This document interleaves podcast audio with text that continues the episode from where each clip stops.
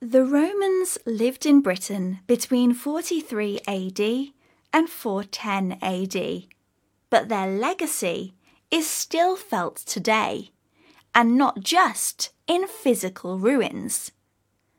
The Romans left us language, including some common English words. During the Roman Empire, Latin, an ancient language, was spoken in many parts of Britain. While the Romans wrote in classical Latin, they conversed in vulgar Latin, colloquial, everyday language that was used between soldiers and in trade. Because of trade, words that stuck often relate to food and drink, such as wine, which came from the Latin vinum, Others relate to dwellings, such as kitchen, derived from the verb cook, and wall, which originally referred to a stake or post outside a fort. Settlements and roads in Roman times were extensive. The word street, used generally as well as being used for specific names of streets, originally came from strata, which meant paved road.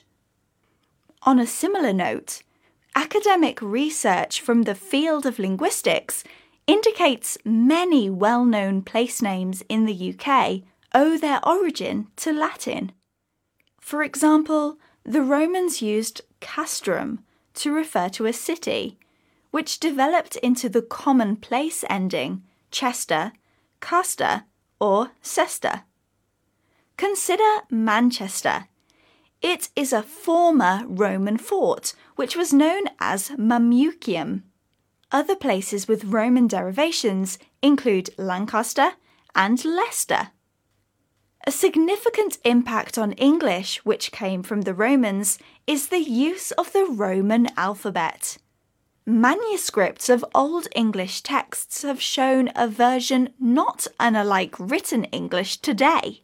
Differences include some letters, however, such as two symbols called ash and eth.